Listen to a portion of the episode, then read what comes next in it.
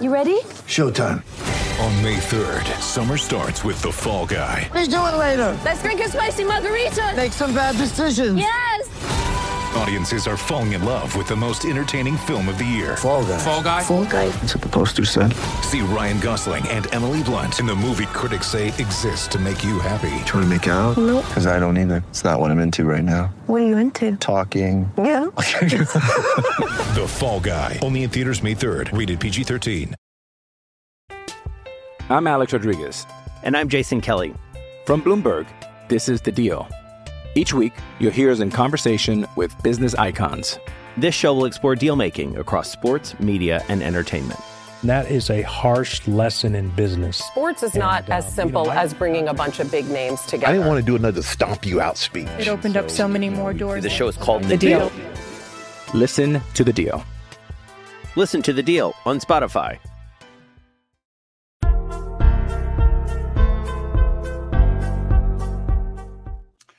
Good morning, everybody, and welcome to Coffee and Football presented by Adam Lowy and the Lowy Law Firm. I'm your host, Blake Monroe, where I'm joined this morning by CJ Vogel, Bobby Burton, and Jerry Hamilton.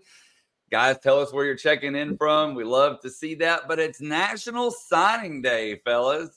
Although what does that mean quite- anymore in February? I don't know, but we're going to talk about it. Yeah, it doesn't quite feel like the first National Signing Day by any stretch of the imagination, at least for Texas fans. But Sark does have a press conference coming up here in about three hours at 11 a.m.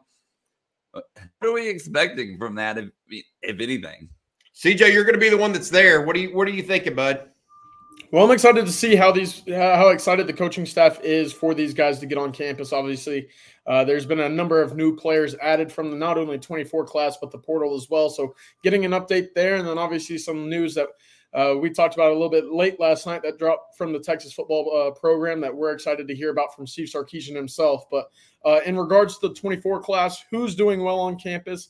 Hearing it from the big man himself, and really just going back in time to how these uh, recruitments played out, I think that will be really interesting. And I'm hoping to hear some nuggets from uh, Steve Sarkisian at 11 a.m. during his press conference.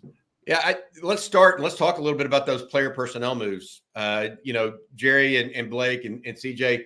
Uh, what we what we've heard and what we what we had heard ended up becoming the truth, uh, and that's that Brandon Harris has been elevated to the general manager of the Texas football recruiting department. Uh, then also John Michael Jones is now the director of player personnel. Uh, Taylor Searles is the director of recruiting, and then uh, Kylie Larson, I believe her last name is, is now the assistant director of recruiting.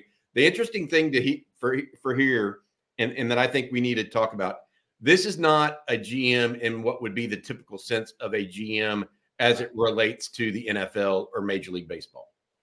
Take that out of your mindset. People were saying, "Oh, well, Jer- Gary Patterson could be the GM," or you know, some NFL executive could. That's not what he was hiring for, and that's not how Sark clearly envisions that position. He envisions this being a group of people overseeing just the recruiting aspect of the the the, the category right now. Um, the football aspect is going to be built within his own uh, uh, silo, I guess is the best way to put it, uh, which is interesting. I, I do think it's good. Uh, CJ, you mentioned this last night on the live stream that Brandon Harris was elevated. I agree. I think it's good to see them keep things like this in house uh, when they have an opportunity and they've had success, right? So it's not like if, if Texas sitting here with back to back, you know, 35th ranked classes, it's a different story than, you know, trying to upset the apple cart over one person leaving in Billy Glasscock. And so I, I think that uh, Sark's going to lean into that a little bit, give some younger guys an opportunity. Uh, we'll see uh, how how that happens, uh, but uh, we'll we'll see where it goes. Yeah, I think. Uh, look, I, I think the reality is, if you were naming the the positions at Texas, Sark is the head coach and GM. Yes, if there's a reason, if there's a reason he stays in college long term, I think it's because he can be the head coach and GM of his own organization. Yes. Uh, so that's kind of the difference when you leave college and go to the NFL. You aren't the GM of your own organization. Sark is his the head coach and GM. The assistant GM is Jeff Banks. That's the reality of Texas football right now, and they are running it extremely successful from high school recruiting uh, to the portal. I mean, look, I know signing day is not as big of a deal in February anymore, but Texas, when the class rankings finalize here after Friday, Texas is going to have signed three straight top six classes. I'll let somebody go back and see the last time Texas has done that, uh, but it's been a while. So three straight top six classes, and I put something out on ontexasfootball.com this morning. Eight players have left the program out of the 22 and 23 classes, and they were all in the 2022 class, right? So 53 players signed in those two classes, eight have left. Uh, 75 total signees, unless Sark pulls a rabbit out of his hat this morning. 75 uh, total signees over three class period. 47 in state, 28 out of state. Uh, there's a lot of numbers I put into some stories on ontexasfootball.com this morning, but this this staff is doing a tremendous job. Um, and I know it's always it's always fun and interesting on our on our uh, coffee and football every morning or our recruiting live streams, Longhorn live stream, whatnot. Texas fans get a little anxious this time of the year because other teams may be loading up on more commitments. But all we have to do is think back to 2022, 2023, and 2024 classes. Sark and these guys start turning up the heat late spring, headed into June official visits prior to those decisions senior year, and then they still recruit through the whistle on a lot of their top targets if they miss on some of those guys. Uh, so uh, I, I, expect a fourth straight top 10 class. I'm I'm not ready right now because rankings going to adjust so much around the country and the industry. I'm not ready to say if it'll be four straight top six classes. I think they have the momentum to get it done. Oh, I think they definitely have the momentum. That if you if you could categorize one thing right now about the University of Texas football program, the one word that might encapsulate it is momentum. I mean, frankly, uh, they've had a couple of uh, hits here. Billy Glasscock going to Ole Miss, uh, Jeff Choate uh, going o- over to uh, Nevada, taking the head job, coaching job. Bo Davis uh, going on to LSU, but those are those are minor deals in the the grander scheme, in my opinion. Uh, the the the framework and structure that is in place, the personnel that Texas has on the field of play is in place. Um, those are the hard things, right? I mean, there are a lot of good, and I'm not trying to be rude to anybody uh, or minimize what they do, but there are a lot of good defensive line coaches out there, Jerry. There are a lot of good linebacker coaches. Correct. There are a lot of good receiver. I mean, heck, there are a lot of good running back coaches, even though Tashard Choice is a great running back. I mean, there are a lot of those guys. Yes. There aren't a lot of teams that have eight to 10 draft picks every year. That's that's, that's where the real uh, rubber hits the road. In and, and Bobby, to add to that, where we're at in college football right now, uh, uh, Texas fans in the comment section name the schools. How many schools would you say right now in college football, with today's day and age of college football NIL portal, have the ability to recruit top 10 classes every year and also hit home runs in the portal. Go ahead and name those schools. There's not a lot, but Texas is one of them. By the way, I had a comment on the shirt, man. I, got a little on Texas football Nike polo made.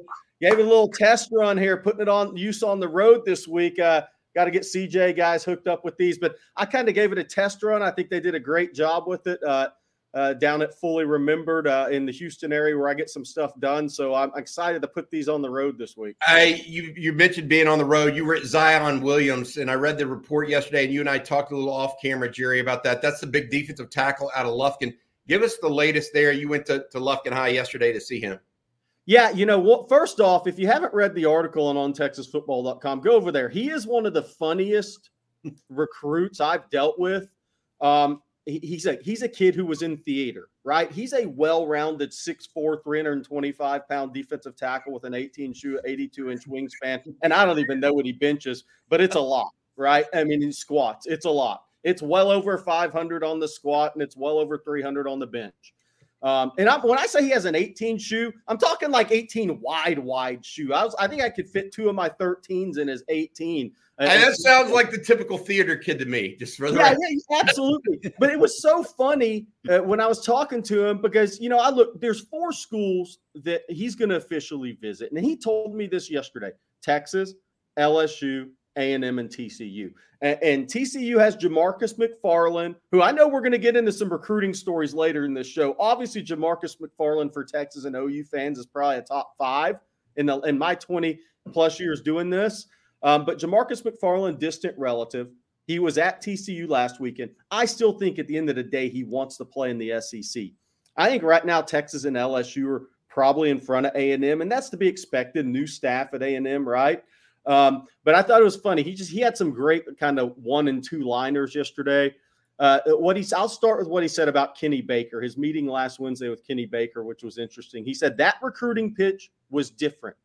He said he fired off just rapid fire questions and he could see his hand moving, but he never really broke eye contact with him. And then he looks down and he had written down all these answers to the rapid fire questions. And he said he asked them so fast he thinks he did it on purpose, not to give him time to really process and think about it, but just get immediate responses, immediate responses. And I thought that was kind of interesting. That's different. Um, eh, then what he said, kind of what he said about Elko, kind of made me laugh. He he, he thought he looked like Alvin, uh, eh, the uncle from Alvin and the Chipmunks, which kind of made me laugh. He didn't mean that in a mean way. He said that was just the first thing I thought of for whatever reason. Uh, but I think Elko made a good impression on him. Sean Spencer eh, brought some energy um, when uh, the A&M staff was through Lufkin. The meeting with Sark was really good. Uh, you can read about what he said about Sark because uh, uh, Zion said the question he's learned to ask through this recruiting process: If I committed you to, to you right now on the spot, how would you um, help me uh, be part of the culture? Uh, get me transition into the culture of your school and the community of your school. And Steve Sar- Sarkisian told him, you know, look, he'd want to get him out to meet people in the community, do community service, be involved with more than just the University of Texas. And he liked the answer. Um, I think Bo Davis has had a longest term relationship with him of any D line coach, and he went to LSU January 20th. Even though he's from Lufkin, that was the and he wears purple and yellow on Friday nights. That was the first time he'd ever been to LSU. And what he said was what a lot of East Texas kids say about LSU kind of reminding them of the Piney Woods. It's like they he felt like he never left the Piney Woods. So that's close to home factor with LSU. Um, that that will help LSU in that relationship with Bo Davis. But this is one of the going to be one of the fun recruitments in 2025 cycle because it's A and M with the new staff, Texas with Sark and the new D line coach, Bo Davis now at LSU, and then TCU with Jamarkus McFarland Family Collection all converging on Lufkin High School, who's put out a number of college and NFL players for one of the top D tackles in the country. I thought the part about Kenny Baker and uh, writing down what what uh, exactly Zion Williams had to say was interesting. It's a yep. little different, right? It's it's different than what we hear overall. Uh, all right, I need to say thank you and want to say thank you to our sponsor of each and every Wednesday morning. Uh, that's Adam Lowy of the Lowy Law Firm. Uh, Adam and his group have been helping injured Texans for a couple of decades now uh, in the Austin area. Give him a shout or visit him online, lowylawfirm.com. That's lowylawfirm.com. They'll give you a free consultation. It's absolutely free. Uh, if you've been injured in a car wreck, truck wreck, motorcycle accident, any of the above, and think you might be due compensation, they'll give you a free consultation to let you know what's what. Uh, again, reach out to him at lowylawfirm.com. Adam, thank you very much for your continued support of Coffee and Football in the Morning. All right, guys. One of the things that we need to talk about, not necessarily Texas related, but could affect Texas, is Mike Elston, the defensive line coach from Michigan, leaving. What's y'all's thoughts? Well, it's another domino coming out of Ann Arbor that's headed to the NFL. It certainly could have a bigger impact down the road. Maybe not so much now. Obviously, uh, the window for Michigan's uh, players to enter the portal after Jim Harbaugh left closes uh, February 23rd. I'm not necessarily expecting a whole lot of movement right now. Obviously, we're getting into the weeds of the the semester currently but that is now a lot of uh, attrition from a coaching staff in which most of the big talented players are on the defensive side of that ball. That is where a lot of those guys came and and left from michigan to the chargers. Uh, elston specifically uh, was in charge of one of the best defensive lines in all of college football and has a number of uh, the top prospects returning for the 2024 season on roster right now at Michigan. You talk about uh, Kenneth Grant and Mason Graham. Those are two of the guys that could probably walk in and start at just about any program in the country. Uh, with him departing for the NFL, a lot of movement could come later in the spring. We're looking at that April 15th through 30th window as a, a potential time period in which we'll see some names enter the portal. Again, Michigan is in the middle of their semester, as are most of the schools around the country. So you don't expect a whole lot of movement right now, but that extra uh, portal window certainly gets a little bit more interesting in terms of who might enter the portal and who might depart from that Michigan team. So what CJ is essentially saying is if uh, uh, collectives that have the ability are getting their money cannon ready if either of those guys enter the portal. hey, that's hey, they're getting that right now. Two hey, Jerry, last night, last night, I, I'm just going to be blunt. Last night, I compared the combo of Kenneth Grant and Mason Graham to the combo of Byron Murphy and T'Vondre Sweat. They're that good. They're two of the top five, six, seven defensive linemen in the country, both of them together on yeah, one team. And, let's talk about Mason Graham a little bit. And we're not look; these guys have to enter the portal, right? They haven't done that yet. Um, but let's talk about Mason Graham's an Anaheim Servite guy. So look, Sarkisian, Johnny Nansen. There's a lot of experience recruiting that school on the Texas staff. If he were to uh, enter the portal, a lot of connections over there. We'll see what happens. Going to be interesting. Okay, y'all. Well, we have some questions going back to some of the stuff that we've already discussed. So I want to want to jump back over there uh, for just a moment here. But going back to the personnel changes, Bobby, we're going to let you answer this one here. Vivek wants to know about Brandon Harris. He says, Do you really think he's that great? He's genuinely asking. What's your thoughts on Harris? You know, uh, Brandon has been a positive in the Texas recruiting department for a while. So I think that me evaluating him is not as important as Steve Sarkisian evaluating him. Uh, that that's the first thing I would say, and I would I would caution anybody that tries to under uh, undercut that. Sark's been around him for three plus years now. When Bo Davis uh, was side or you know went to LSU, he elevated Brandon Harris to go on the road. That that shows a level of trust. I mean, it's not unlike Tom Herman trusting Bryan Carrington and Carrington's now an assistant at Arizona State. So when, when coaches do that, they see something in a guy that they want to elevate. Now, whether you agree with every single thing he does or whatever, I don't know. It doesn't matter to me. What does matter is he feels like he's the guy to lead that group. Uh, I would say this, and this is this is the other piece that people just are going to have a hard time understanding. This is not a college football GM. This is a college football recruiting GM. There is a difference. The, the GM is Steve Sarkisian, right? He handles it. What go everything goes through him. It's not like there's different silos in the NFL where the GM handles the draft and the coach handles the coaching. That's not what it is. Sark oversees the coaching and the draft for Texas. But it's just it's almost like the special teams coordinator is Jeff Banks. Well, the recruiting coordinator, this is actually the term that I would use for it instead of GM, is the recruiting coordinator. Very, I, am happy for Brandon actually, and uh, I think it's at you know moving up. He's a younger guy, uh, not as old as some of the other guys in the business, so I, am happy for him and, and uh, look forward to see what he can do. Is it a great hire? I don't know. Nobody knows. Um, but I think you have to trust Steve Sarkisian he's the bit one that's been around him every single day for the last three years. Hey, uh, by the way, somebody in the comments section had a Greg Cicero reference from Anaheim Servite. I, I think Bobby. Greg Cicero. I mean, man, that's. I think is he the only guy that's from Servite that signed with Texas? I, at least in my years. No, that. Brandon uh, Healy. Oh, that's right. Servite, the wide receiver. Wow, that this this that's like what late late 1990s. I'm trying. Bobby, then we got one other one for you from Glenn Keller. It says, I have no idea who John Michael Jones is. Can you elaborate and give me some more information? Yeah, John Michael Jones has been with Texas, I think, through three different coaches now. I, I mean, right. so he he's got a, a, good a good resume and has been uh, with the team for 10 plus years or right at 10 years. I can't, I don't know the exact number. Uh, but he is a guy that's always been kind of in the background. He started off as an assistant, uh, as a student, I believe. He's a graduate of the University of Texas uh, and has been a guy that's kind of worked himself up the, the ladder, not unlike you do at most companies, right? You just take one rung next, do a good job, try to go to the next rung, etc. That's what he's done, and I'm really happy for him. One of the things I, will tell you right now, Bob Shipley is going to join us here at uh, in in a couple of minutes.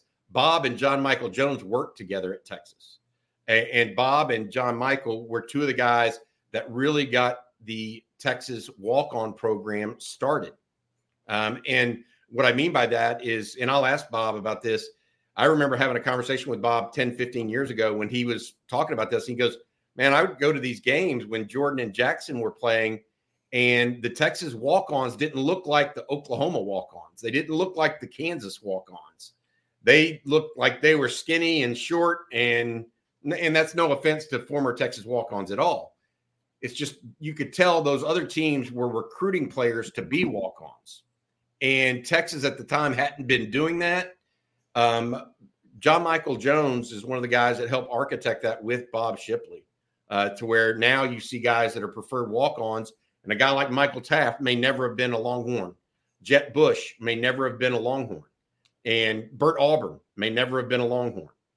So think about those three guys, and they they did play a role. Now they're not necessarily uh, Auburn, I guess, could be considered an NFL prospect, but my point being, those are guys that played a heavy role, and without the walk on program, they they probably wouldn't have been at Texas. They would maybe would have been at Baylor or Texas Tech or Texas A&M. Texas A&M for years had better walk-ons than Texas.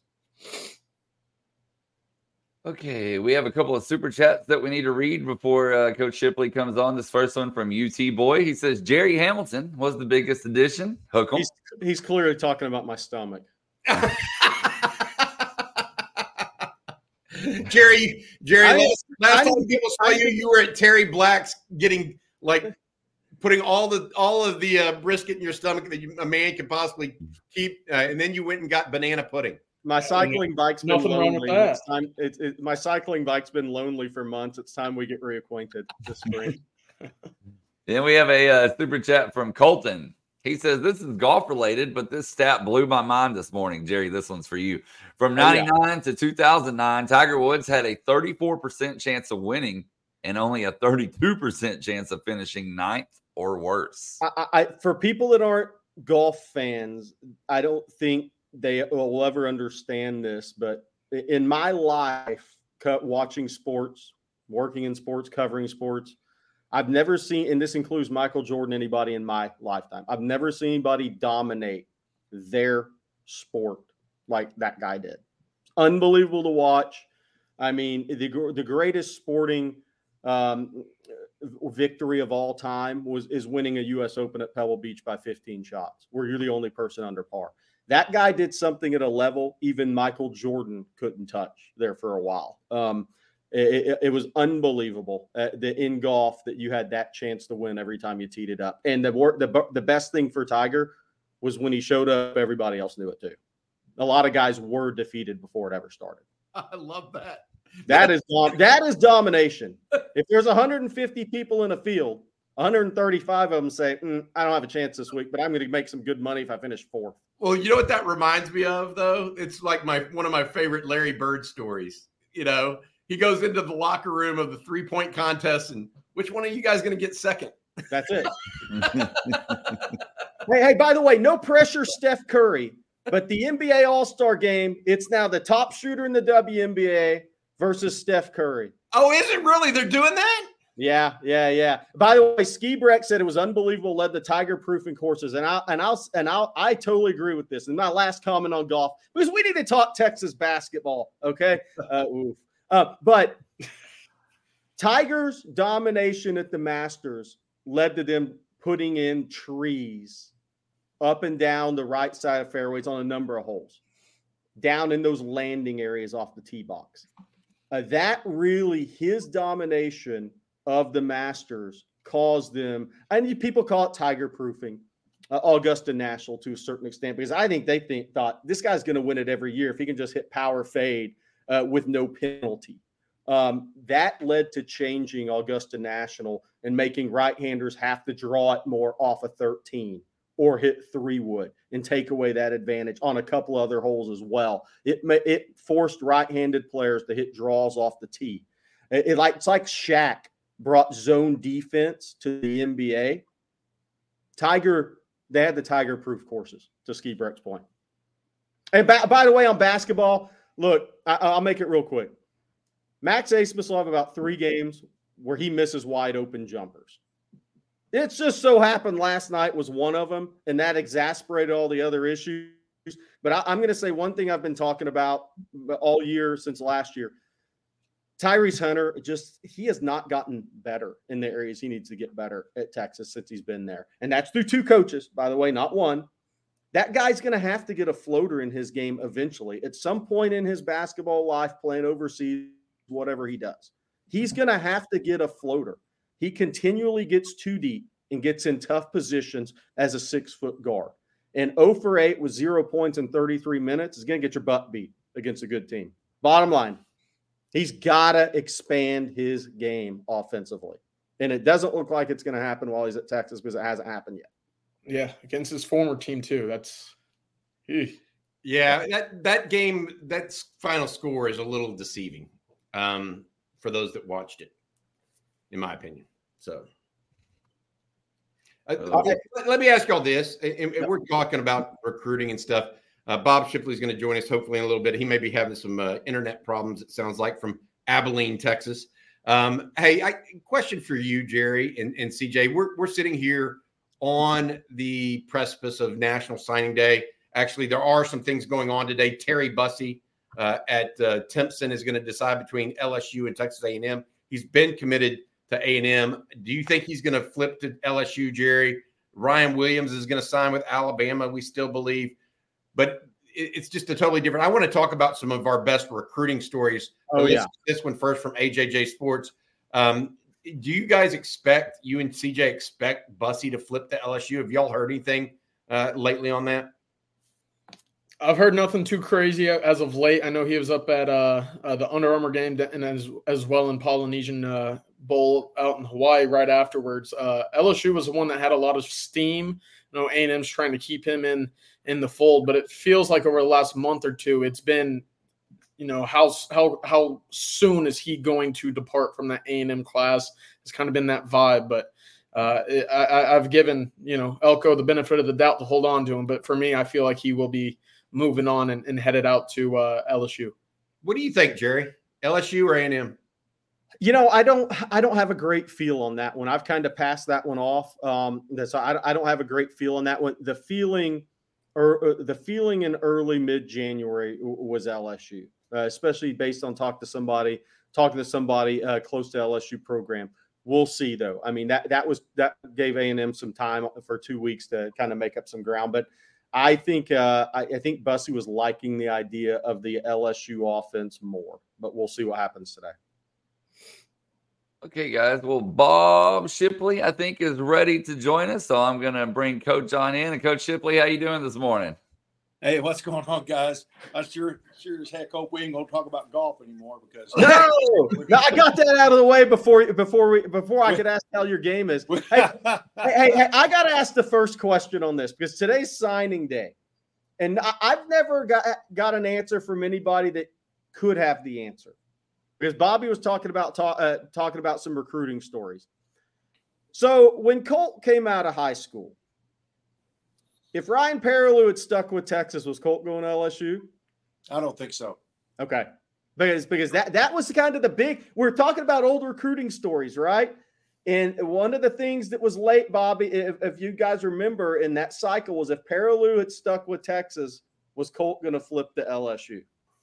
I I don't think so. I think since uh, Jordan and Colt were little, they had talked about doing this, and I don't think there was anything that was going to change change his mind uh, about that. I mean, you know, at the time, 170 pound quarterback out of Tuscola, he was a long shot anyway. Yeah. Might as well might as well go be with my best buddy, you know, and uh, live it up a little bit in Austin, Texas. And uh, you know, I don't know if you saw uh, the interesting uh, interview a couple days ago that Colt did about after the national championship game, he realized, oh my gosh, it's been kind of fun. Get caught up in all the hoopla. I got to go to work, and I'm not sure. I'm not sure I can do this. You know, to the level that Vince just did it in in uh, Rose Bowl. So, um, anyway, I, I think that's a whole nother story. I I, I have uh, feelings about these small school guys coming in with a chip on the shoulder, and really probably not uh, wise enough at that point in their life to realize really what they're up against and the odds of them actually making it on the field just making it on the field at the University of Texas, much less having your jersey retired. I mean, come on. Who? I mean, nobody would have put money. Even Colt's dad wouldn't have put money on that. but uh, anyway, it's a great story. Hey, Coach. I, uh, thanks for joining us again here on Coffee and Football. I had, I had a question for you as well. Um, going back in your days, you've gone through recruiting as a coach, as a player. You were recruited, I think, to Abilene Christian, right? Uh, then you've had numerous players recruited. You've had your own kids recruited. What are some of the? Give me one or two stories about recruiting that you just think are just kind of shine a light on how crazy the the whole idea of it can be at times. Well, it's much more civilized now. You know, back in the day before you had the rules that you had, you know, uh, we've all heard about those stories. Uh, coaches, you know, hanging out trying to trying to keep a kid uh, from from being signed. Coaches could actually apparently go out on signing day and sign them. So I've heard I've heard all those stories. You know, the funniest. Uh, I, I, I don't have any great stories, any personal stories. Uh, the the funniest one though is when well, I, I, can't even remember who it was, but he's doing a live announcement. And he announces a school his mother didn't want him to go to. She starts beating him over the head with something on live TV. That's Landon Collins at the Under Armour game. I'm pretty sure. Yeah, I think that's it. Yeah, yeah. The, the mom was pro, pro, pro, pro, pro, pro LSU, and Landon was pro going to Bam and playing for Nick. Hey, it worked out for him. Let me ask you one name uh, that before Mack Brown was a great recruit, was kind of great recruiter. I'll take you back down hit memory lane. Barry Switzer was known as the best recruiter in the Southwest, right? What what were some of the things you heard about Barry Switzer back in the day that that might be eye opening for people today?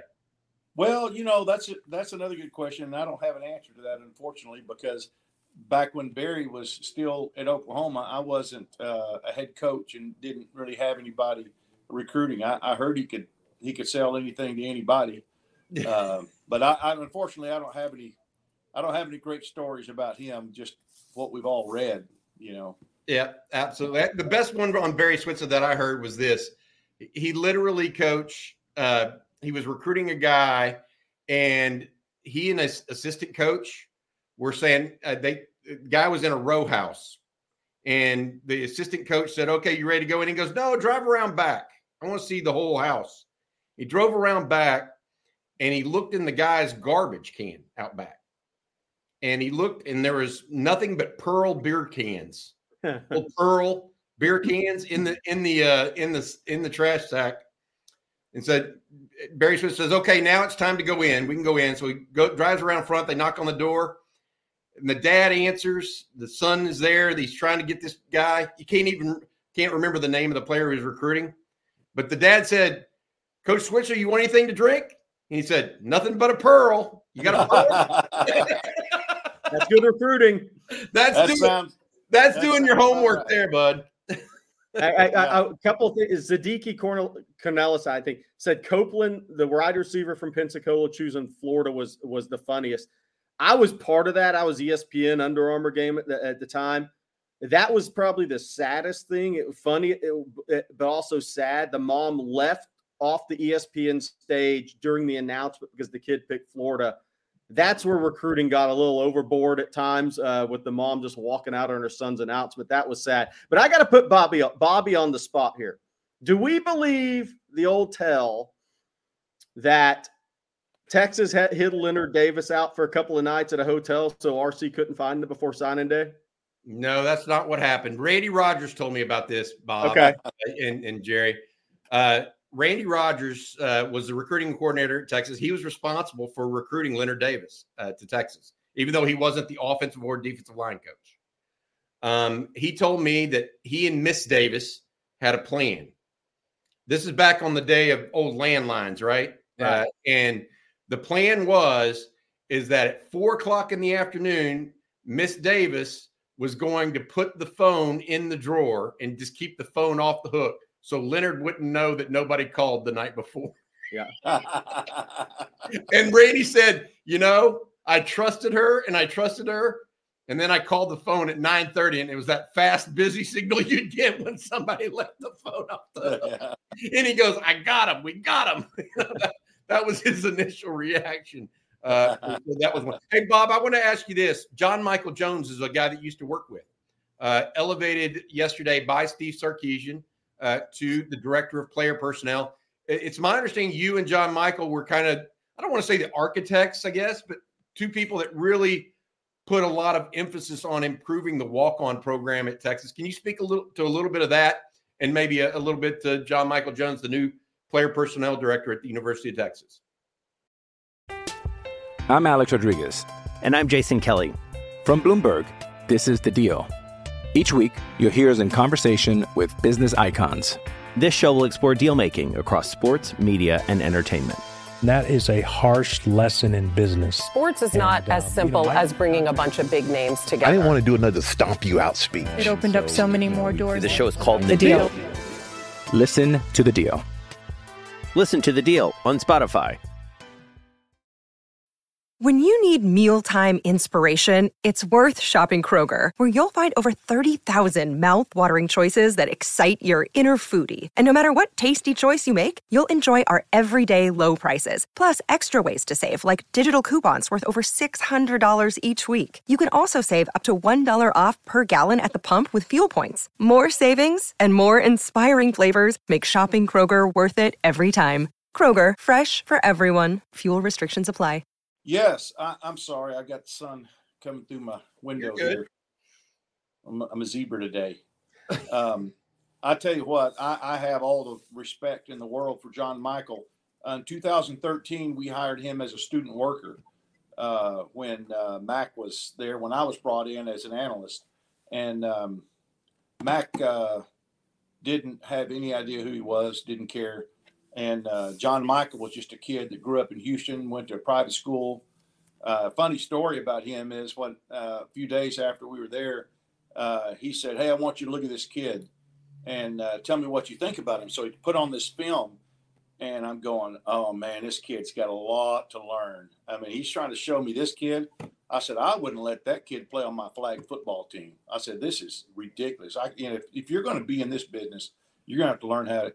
And he just died of laugh. Said, "Coach, that was me. I just wanted to see what you thought, what you thought about me as a player." Was, well, I wouldn't have been quite so harsh and so honest had I known that was you.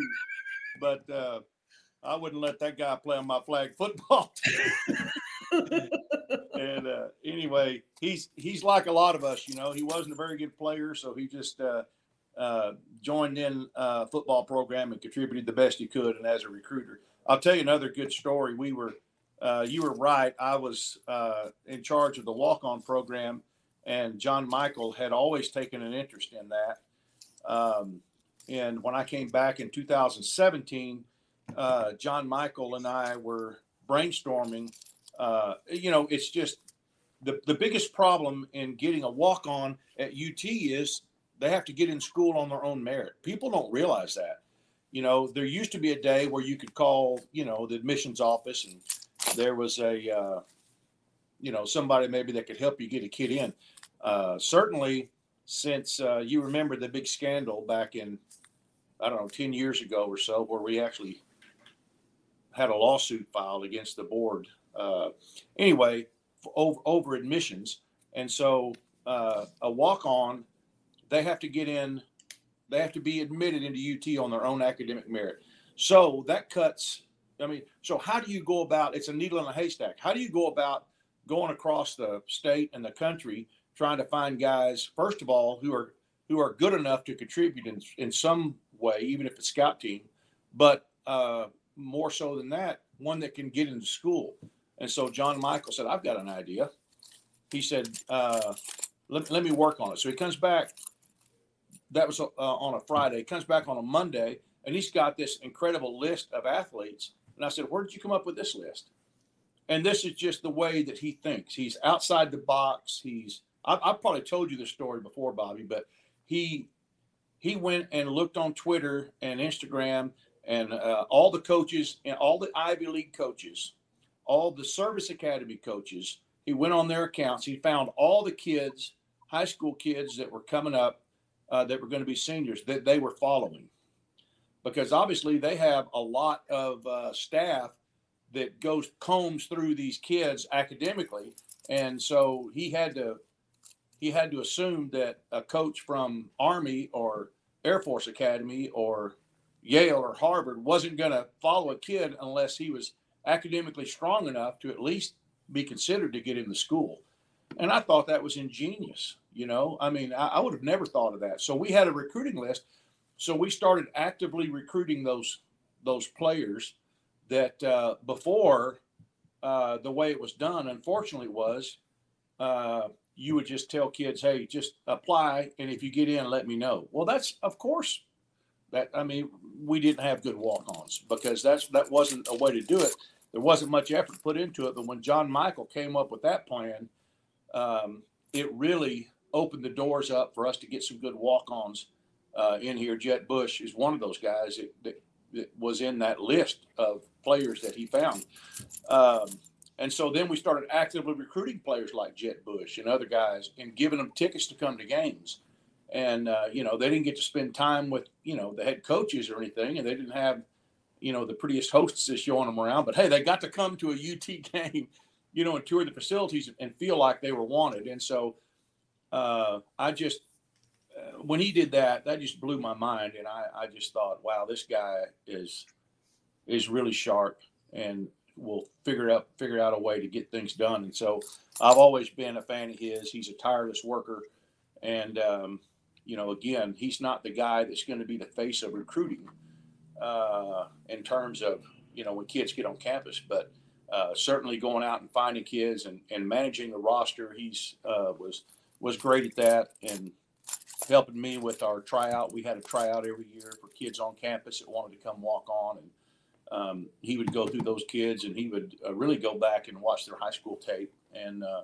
you know make recommendations uh, on the spots we were going to possibly offer those guys. So I just think the world of him. He's very humble, and um, you know I work with Brandon too. I was I think you know Brandon originally was going to be uh, you know was pursuing coaching, and uh, apparently it got to the point, especially when NIL and things came out, he kind of fit in. He kind of found a niche where he fit in, and and just thought, you know, this is probably my best shot at getting, you know, a big time job uh, sooner than coaching, and he just was was started out with the conception of NIL and just you know he's very involved in that and has moved moved into that role and uh, managing uh, things within the program outside of coaching. And and it's been a great fit. And he's a very likable young man. He's very outgoing uh, enthusiastic um, just kind of a guy that finds a way to get things done. So i'm proud of both of those guys. I think uh, you know, uh, Taylor uh, Searels, you know, her, her dad was the line coach.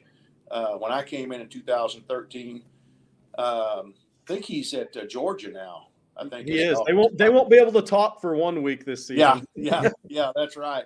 But she's she's an awesome job. I've known her since she was in high school, and um, used to go to church with them. And uh, anyway, that's a great. She she certainly knows the sacrifice that goes in uh, to being a college football staffer, uh, being raised in a, a, family like that. So, um, anyway, I think it's a good move. I think uh, that there's you don't have to. There's no adjustment time for these people coming in. You know, don't have to learn the ropes. They already know what's going on, and and you know, I'm I'm with you, Bobby. I, you know, trust the man. I mean, the, I mean, if if Sark's going to make this move, um, he's made he's made.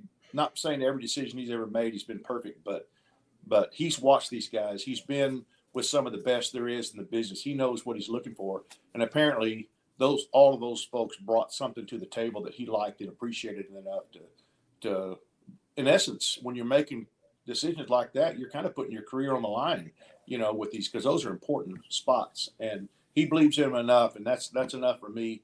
But it just helps with you know having worked with with them before, uh, knowing knowing what it's like behind behind the scenes, uh, I'm I'm I'm fired up.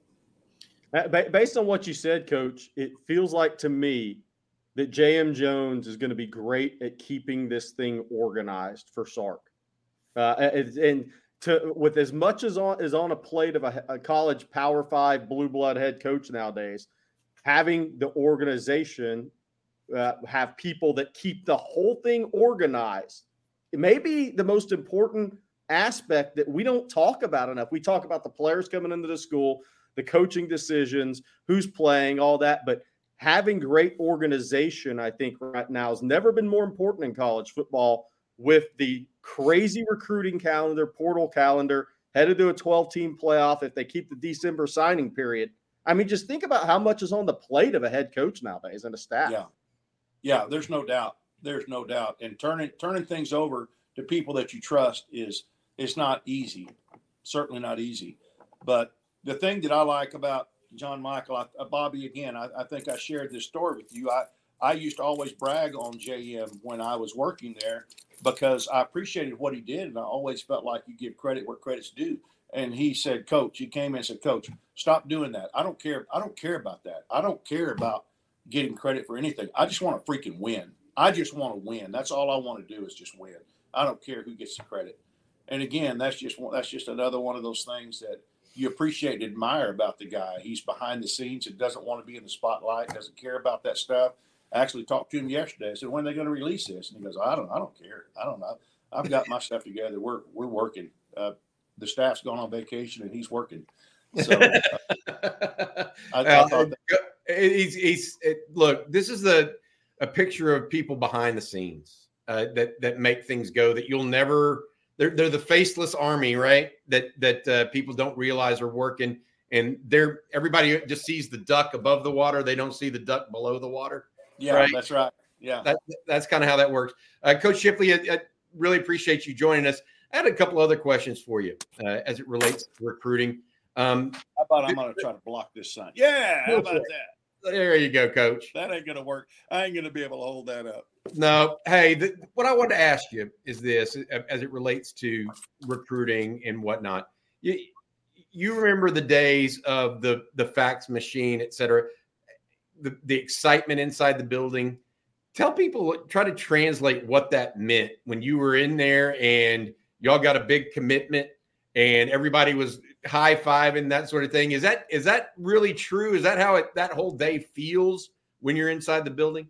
Well, yes, it is. It is true, uh, but it, it's gotten to the point now that I think you you know uh, well before the early signing date and all those things, there there were some anxious moments, of course, but uh, you know the coaches always made sure that you know the head coaches didn't want to surprise whether it was you know Mack or Charlie or Tom, whoever it was, uh, was in signing date with all those guys, and you you didn't want to surprise, of course, and uh, but you know there, you knew there was going to be some guys coming in, but but when uh, and I can't think of any specific guys uh, we were waiting on till the very end, but when it there were a couple of guys that we were concerned about, and when it when it comes in, you're just like, yes. I mean, you know, it's it's exciting, and and other times it's it's kind of boring, you know. And uh, unfortunately, I, was sitting in on a staff meeting on signing day where it was a little too boring, and uh, Coach Herman started telling stories, and uh, I was sitting behind him. If you if you if you Google the picture of the double bird uh, signing day. I'm, I'm, sitting right behind him. I, will always be in that picture, and uh, it was interesting because we had we had the TV, had the big screen, you know, shooting uh, Longhorn Network on our in our staff room, and there was a little camera up in the corner. We all knew the camera was there, but it was there was a commercial on, and so Coach is telling this story, you know, and then uh, all of a sudden, you know, he just in, in the story he's he's which had nothing to do with signing date or anything. It was just an off the walls. He was just killing time telling a funny story. And uh, anyway, and then uh, so he does that. About 10 seconds later, I just said, Oh, crap, you know. Look, he goes, What? Look up there. And it was because I knew it, I could see what was going on. It was fixing to come, and it wasn't. It wasn't pretty in there uh, after that. But uh, anyway, that that's my um, embarrassing signing day moment. Uh, You'll always be you'll always be there in the background of one of the more notorious coaching pictures of the university. I, I, am like, you know, hey, a camera is a loaded gun. I mean, don't mess around with the camera that's on you all the time. sometimes they lull you to sleep, you know, because we got security cameras everywhere now, and you just kind of forget about them. But they're a loaded gun. Woo, that wasn't fun. All right, Coach. Wait, thanks for joining us this morning, uh, man. We'll see you tomorrow on uh, Football Theory with Rod Babers. Uh, you guys will be talking about a couple different things, probably a little bit of recruiting as well. Uh, Bob Shipley, thank you, Coach. I really appreciate yeah, you. Thanks. Day, hey, Jerry, good to see you, buddy. All right, good to see you. Take care, man. see you, Coach. Thanks, Bob. That's Bob Shipley. Good stuff there, guys.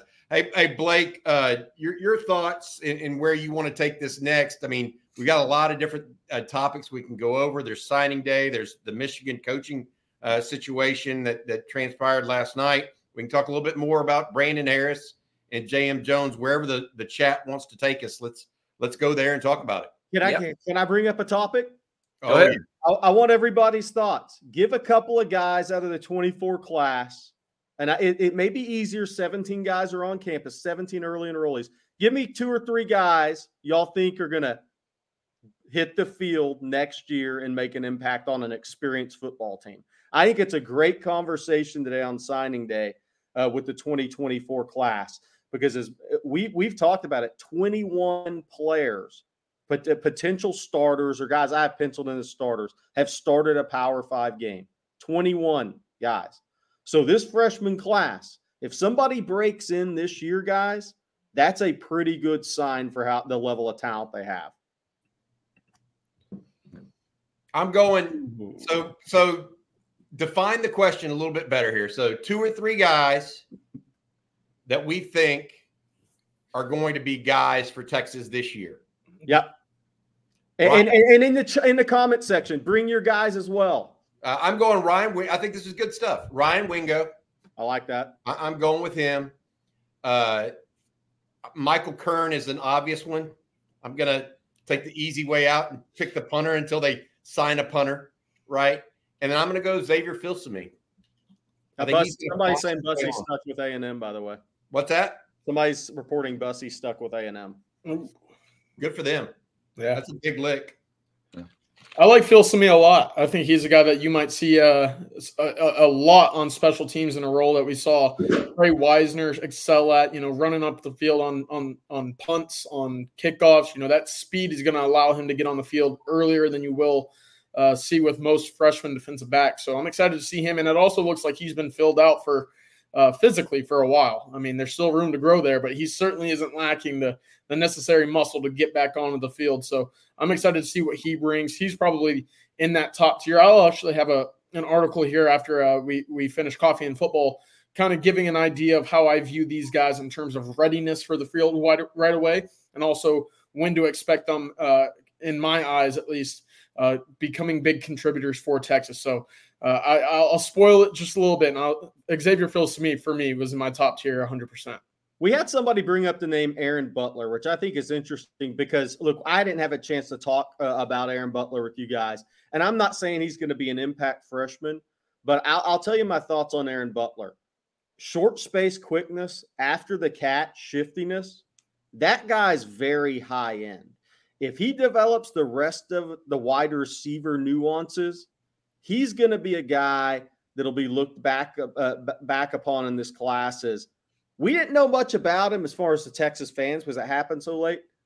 But golly, is this guy a really good player? I, yeah. I think he's got a lot of ability. Look, I want to say one other thing about Aaron Butler.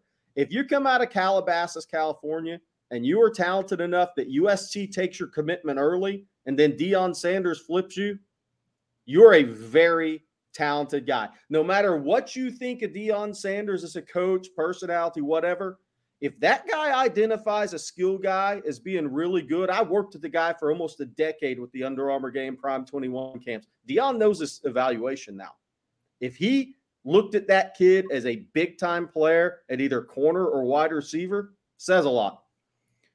It, Jerry, it also feels like he fits that exact mold that Texas targeted out of the portal this this offseason. Yeah, you know you, the quick sp- space fit, uh, quickness, uh, the the acceleration and speed in total. He has a similar build to what Texas added as well. It feels like, in a way, Sarkisian just went out to the portal before the portal really got yeah. busy for him and grabbed himself a receiver that he felt like could be a, a multi year contributor.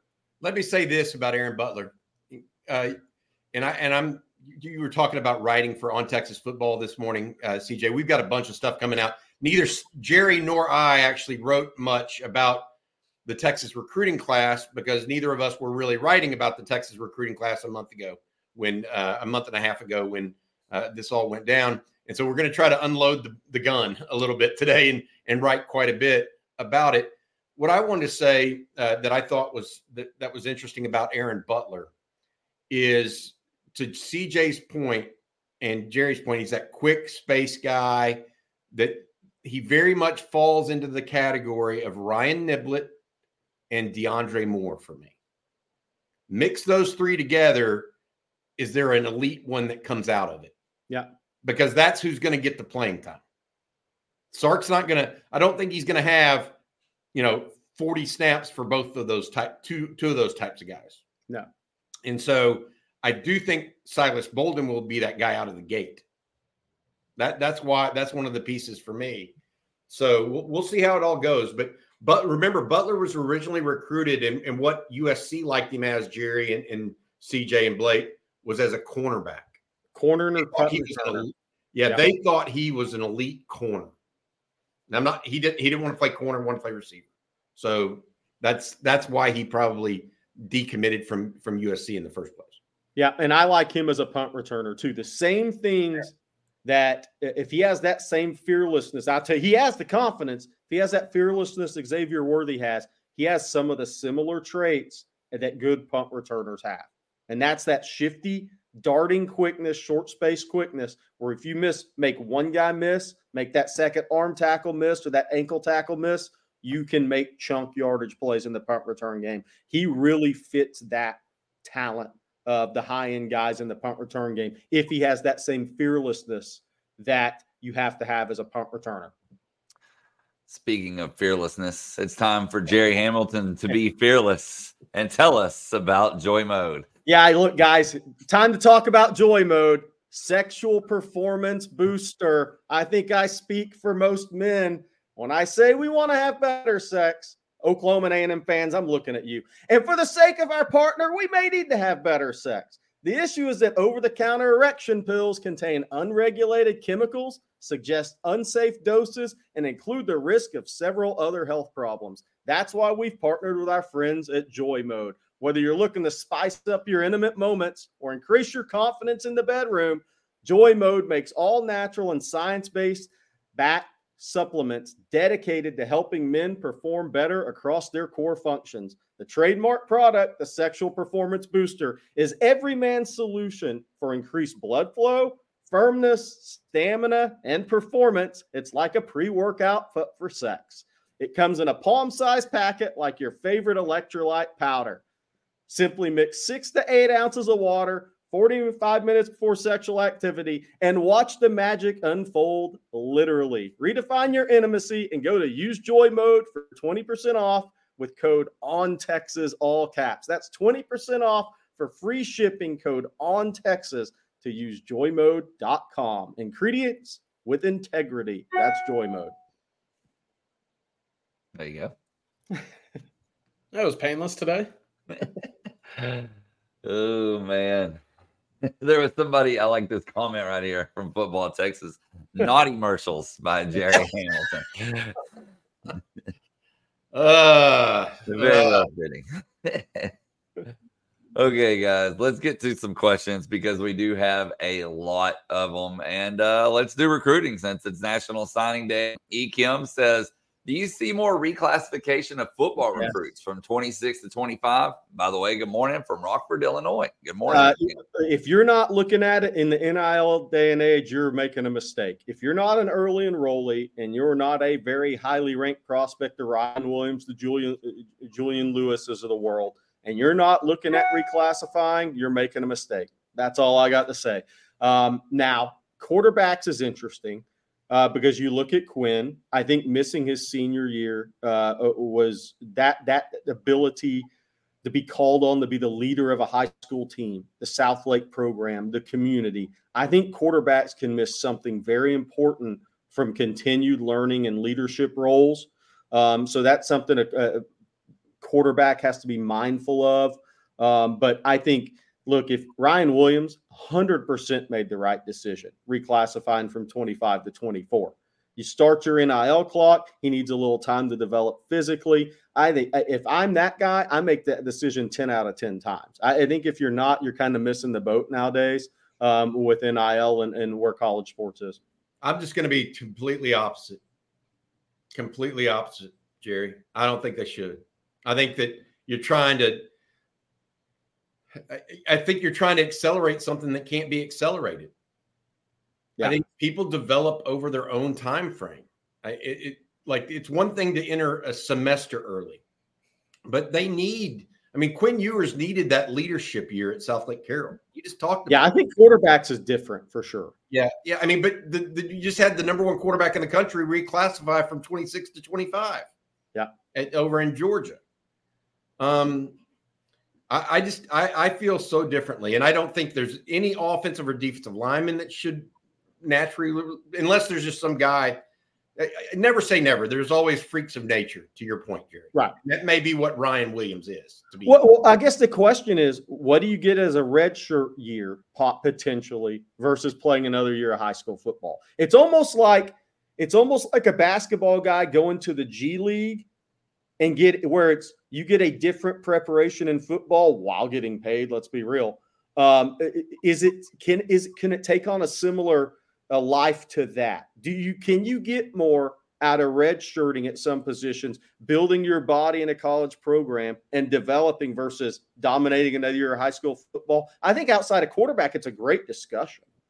I, I only think you're accelerating three months though. Like really, I mean, if, if you're a midterm enrollee and you come in in June, because you know they're not going to get there before June or July. Ryan right. Williams is not going to be able to get all of his classes in July. First okay? of June at Alabama. So it's really going to be he gets there July 30th and goes through December. So you're really talking about what four or five months. It's not like it's a whole year of of increase. Now, you know, is the money so big that you have to consider that? Maybe, maybe with some, to your yeah. point. But I'm I, I definitely the older I get, the more, and this is maybe me being an oldie too, by the way. I I, I get that and not you know seeing the new age of, of college football. But I, the more I see it, the more I like the idea of letting guys, you know, grow on their own time scale. That doesn't mean do it in a way that that is uh, unmature, by the way, or immature. Like they need to get there and take advantage of it in the spring as they should or whenever they get there. But um, I just feel like they need they need to grow up at their own speed, and and accelerating that doesn't really do them that much favor because what's the difference of Ryan Williams spending that extra year or that extra three months in? He's not going to play much next year, Jerry.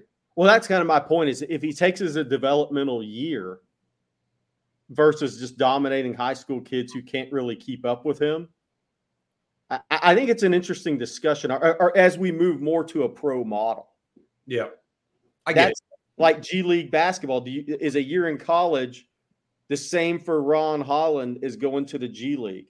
I, I, would say the G League's probably better for him than college, even though we sit here and cover college um, because he's playing against pros every day, and that's going to make him better.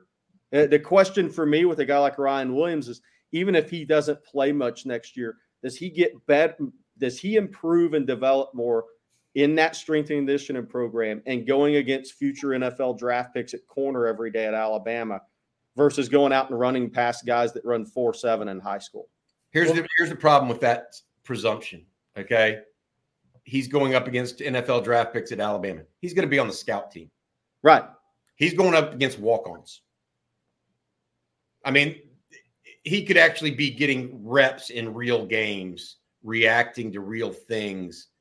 And and, ba- basketball is so different because to your point, Jerry, basketball's five on five. You're always involved. When you're on the when you're the third team or below at a major college, your day to day is not about practice, it's about being in the weight room. Yeah. Just, you know, there is some practice elements to it, but it's really about building your body and trying to learn the system to get better. That's my that's my take on it. CJ, yeah. you have something you want to add? No, Bobby, I was going to agree with you. I think there's a, a, little bit different of the the true game value that you get out of playing a schedule, whether it be against you know uh, competition that may not be up to par as what that player brings to the table, obviously, but it is something about being in a game, understanding the the, the concepts, understanding the game situation. You know, I think you get something from that. Uh, to Jerry's point, though, I think there is uh, a little bit something that you get more out of going against the best of the best you know that but how often are you going to get that in a in a given season if you're not necessarily you know on the field at the time in which you're expected to make you know 100% active live plays so i i see it both ways. I do think uh, quarterbacks are different to jerry's point as well but i would prefer to see that on field senior season uh, in the class in which they're scheduled to be a part of just because you you get something out of that. There's there's more game experience there. Um, we talked about the 25 games for quarterbacks to be important to go to the NFL. It's not necessarily the same, obviously, at high school, but you do get a little bit more of a sense of what situations could be like for the time in which it is time for you to go to the to, to college.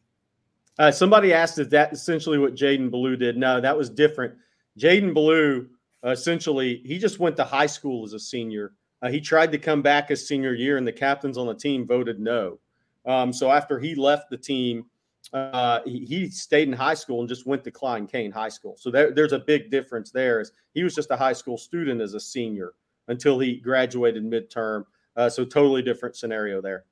Why not transfer to IMG or modern day where they do play better talent? There, here's why: there's no NIL involved in that. That's right uh, you know, to Jerry's point, they're they're guys like Ryan Williams are going to be worth more NIL wise by accelerating. I I get what he's saying. Quinn Ewers did it.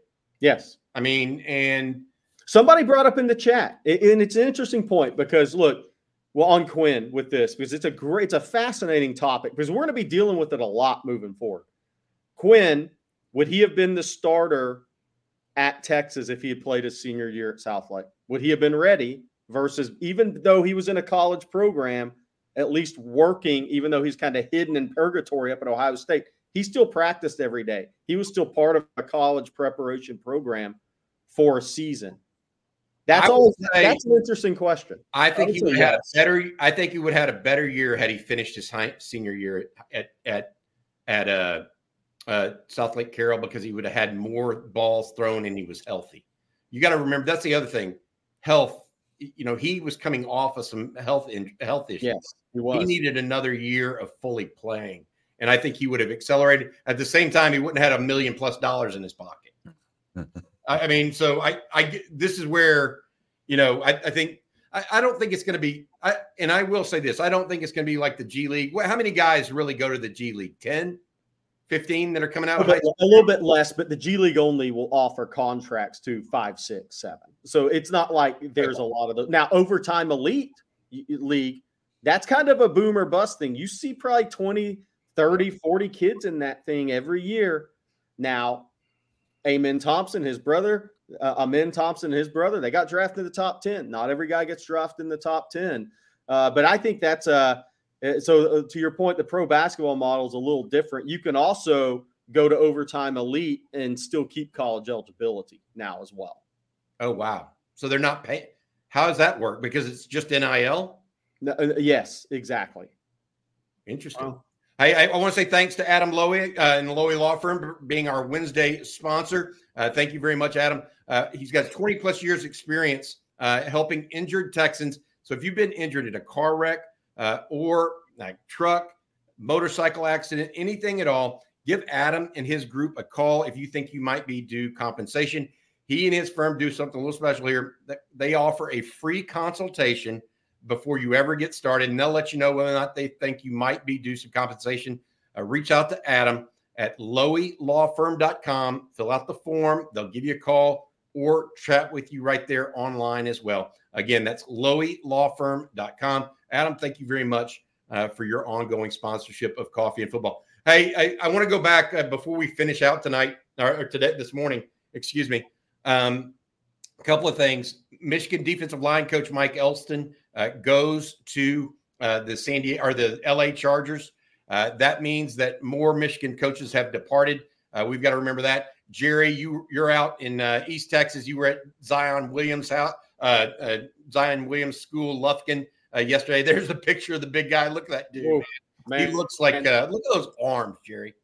Uh, look, look, let me tell let me tell you something. He's six four and that changed 325 right now. He'll play about 310 next year. He was 295 during the season this year, so that progression. But he is broad shouldered, long arms. You see that big hookem? That's over a 10 inch hand uh, with the hook hookem there. 18 shoe, and that's an 18 very wide shoe. I mean, uh, uh, big human, big human. Yeah. Uh, Texas, LSU, uh, TCU, and A&M. The thought plus there. Uh, Terry Bussey has stuck with A&M. We didn't even mention that. The athlete out of Timpson chose A&M today uh, and finalized that over uh, LSU. That's a big get for the Aggies. The Longhorns will likely see him in some capacity because he is a guy that's expected to play early on November 30th, 2024. Uh, so we'll remember that one. Uh, and then also uh, the naming of Brandon Harris uh, to the general man- manager's role of the recruiting department at the University of Texas. John Michael Jones also being elevated as well as Taylor Searels. And then CJ Vogel, you're going to be at the press conference later today uh, as well that Steve Sarkisian gets up and talks about some of these moves we think, as well as some things going forward for the Longhorns. Uh, a couple of things? Zane Petty said Florida high school players can get paid NIL. I think that just went through in October uh, of this year. That was voted on inside that state. But that's that a, a guy, it, say Ryan Williams, either go to IMG or or you go to uh, co- college early, right? You're not going to get near the NIL uh, uh, playing in this high school football in the state of Florida at IMG as you would uh, going to college early. Now, if IMG ever gets to that point, then you know it's over for every other high school. I'll say that.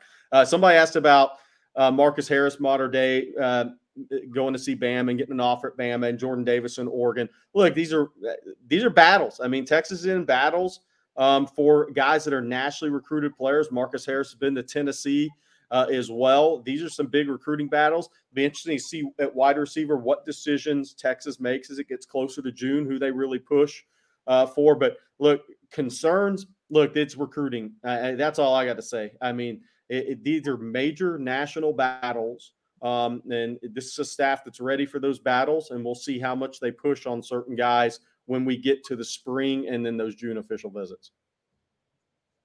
All right, y'all. We got a time for just another question or two, and uh, we got a super chat here from Tokyo Astro, and thank you, Tokyo. He says, "What's going on with Houston area recruits? Why is DFW so great right now for recruiting?" You, you know that's interesting is, uh, and I posted on ontexasfootball.com a little bit of the numbers there, and I think the number is 26 from DFW in the last three classes for Texas and seven from the Houston area, which that number is a little probably not where Texas ideally wants it because A&M wiped out Houston in that 2022 class. Um, and I think Sark's addressing that. I think DFW, and look, it's funny. I was at a couple of high schools recently, and head coaches in the staff, specifically one uh, in the North Houston area, said, Where are all the big guys in Houston? You know, he said Dallas has more big guys on the lines right now. And I think, you know, that is a difference right now. Uh, you know, you go walk into the so DeSoto and Duncanville. I'm not just talking about Byron Washington, 6'8, 300 pounds, right at DeSoto. I mean, I'm talking about 400, sorry, 400. Sorry, I missed. Uh, yeah, I missed. I missed by a few biscuits. 400. Um, but there are more big humans, as Sark and Flood like to call them, at Duncanville. I mean, they had unbelievable size on their offensive line uh, uh, the last few years. Uh, this year, maybe not as much as the last, but you know, North Shore, which is goes to state every year, they don't have nearly as many big bodies on the offensive and defensive line as they did some, on some of their more talented teams. I think that's this 25 class in Houston. You have better offensive line guys. You have more of those big bodies. Uh, but I think that's a major difference right now, and uh, especially along that I twenty, starting Lancaster, going all the way to North Crowley, even in over the Lido. There's just more big humans in the north in DFW right now. So the skill talent I think is comparable, um, but I do think that the uh, the the large humans there's a big difference right now. They, they took three from Houston this past year, uh, all on north side of town. Uh, Trey Owens uh, at Cy Fair, uh, Jordan Washington, Langham Creek, and then Nate Kibble at, at Atascocita. They didn't have anybody else. Did they get from Houston? I don't. No, that that was it. That was it Yeah. in that class. But And- but I looked at. We were talking about this in one of the recruiting breakdowns. I think it was CJ and I uh, before you came back. There's actually more high level offers out right now in Houston than in previous years for yeah, Texas. in And, and if you include Galveston County, right? To to your point with uh, La Marque or not La Marque, but Texas City as Yeah. well as Gal as well as Ball High. and Hitchcock, who has a great run of kids right now. Yeah, 25 is an uptick in, in Houston area, and I think 26 will be as well. Um, I think for there was a run there for Dallas, and look, and it's just not football. This is what we talk about. They're dominating basketball. Just look at the playoffs. Look at the state championships. They've dominated, and I think you've seen. And I think another part of that is, I think when some of the plants kind of shut down in Beaumont area, Houston, a lot of those, a lot of those families with young kids moved to Houston. I think East Texas has lost some population to Dallas, but that Dallas growth has been later than the Houston growth. And then you just look at where uh, people are moving into into Texas. Um, uh, DFW is a maybe faster growing area than Houston at this point. especially up north too. Yeah, I mean Frisco has eleven high schools. CJ, when you graduated, how many high schools did Frisco have? Two. I mean, seven. Okay, they were still pretty big. They were still big when we first moved out to Frisco. I think they only had Frisco High, right? Or Allen. Yeah. 11 high schools. That's just that's like the Cypress area in Houston. Katy. They're all they're growing everywhere, guys. I, I um, you know, as we talk about that, I would add, I think that there's more top level prospects in East Texas that Texas is going after this year. Obviously, already have the commitment from Lance Jackson, but uh, you were at Zion Williams. There's other guys in East Texas too, Jerry, that you're going to probably go see here. Uh, there- there's going to be guys everywhere in every part of the state. I think that it is somewhat cyclical in places other than Dallas, Fort Worth right now. That would be my everywhere. Central Texas is cyclical, other than DFW. They've been the consistent producer of high end talent, like it or not. That, that that's just that's the that's what the the numbers say right now. I, I Br- uh, Britt Rasco's. I, I meant years ago when there was a couple of things shut down that, that there was some change going on there. That's what I was referring to. I could be wrong on that, but that's kind of what the high school coaches. No, Port Arthur is. Yeah. it's not. no, It's not so much Beaumont as it is Port Arthur. Yeah. All right, y'all. Last question for today. Too broke to pay attention says, Do we think Sark will have any surprises for us today at the press conference? Not I really. Any anybody? No. I, I don't have anything off the top of my head, and I'm excited to be there in case anything does come down uh, to a little surprise. But no, off the top of my head, I think it's going to be a pretty uh, run of the mill uh, signing day, as much as those can be nowadays. Uh, but but nothing too crazy. All right, Bobby, before we get out of here, why don't you tell folks what they can expect later today, right here on On Texas Football? Yeah, absolutely. Uh, we're gonna uh, right after the the uh, meeting with Steve Sarkisian that CJ has. CJ and I are going to hop on and do a little state of the program based on the recruiting uh, report there that he gets. Uh, Jerry hopefully will be able to join us, and perhaps Rod as well. Uh, we're still working out that because we don't know exactly what Steve Sarkisian's going to say today. That's part of it. Uh, and then also tonight we have the live stream. Uh, but more than anything today, I want y'all to realize we we're going to try to put out about 10 to 15 articles overall on ontexasfootball.com concerning this recruiting class. Uh, I'm personally working on one of whether or not Texas actually addressed its needs uh, in the 2024 recruiting class, not just getting star ranked players, because it's it's not just about having getting players; it's about putting all the jigsaw pieces together, and whether or not Texas was able to do that in a way that is a top five like class. And so I'm, I'm working on that. I know CJ's working on something uh, and a couple of things, Jerry as well. Uh, so please join us at ontexasfootball.com. It's free right now. Join the conversation, have fun with us, talk a little uh, smack. Jerry's good at that per, in particular. Uh, so please feel free to join us on texasfootball.com. And one thing, uh, somebody asked at the beginning, even before we started, I think before we got going in the comment section, asked about Faheem Delane, a 25 safety out of Good Counsel there in the uh, uh, DC area.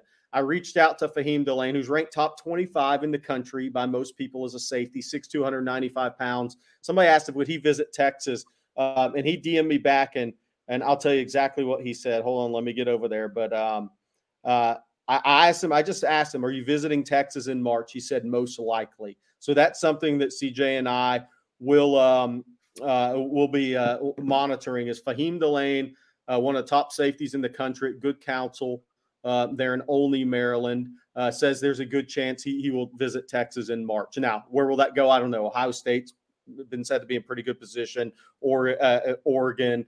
Georgia. I mean, everybody's involved in this recruitment, but Texas, Blake Gideon, they're making an effort there. National, national. This is going to do it for that edition, this edition of Coffee and Football presented by Adam Lowy and the Lowy Law Firm. Want to thank them for sponsoring today's show along with Joy Mode. Thank you all for tuning in. Thank you for the super chats.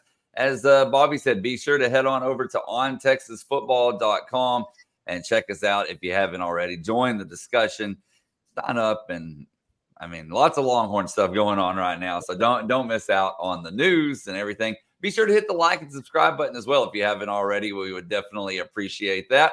And for Bobby, CJ, and Jerry, I'm Blake Monroe, and we'll see you tomorrow morning.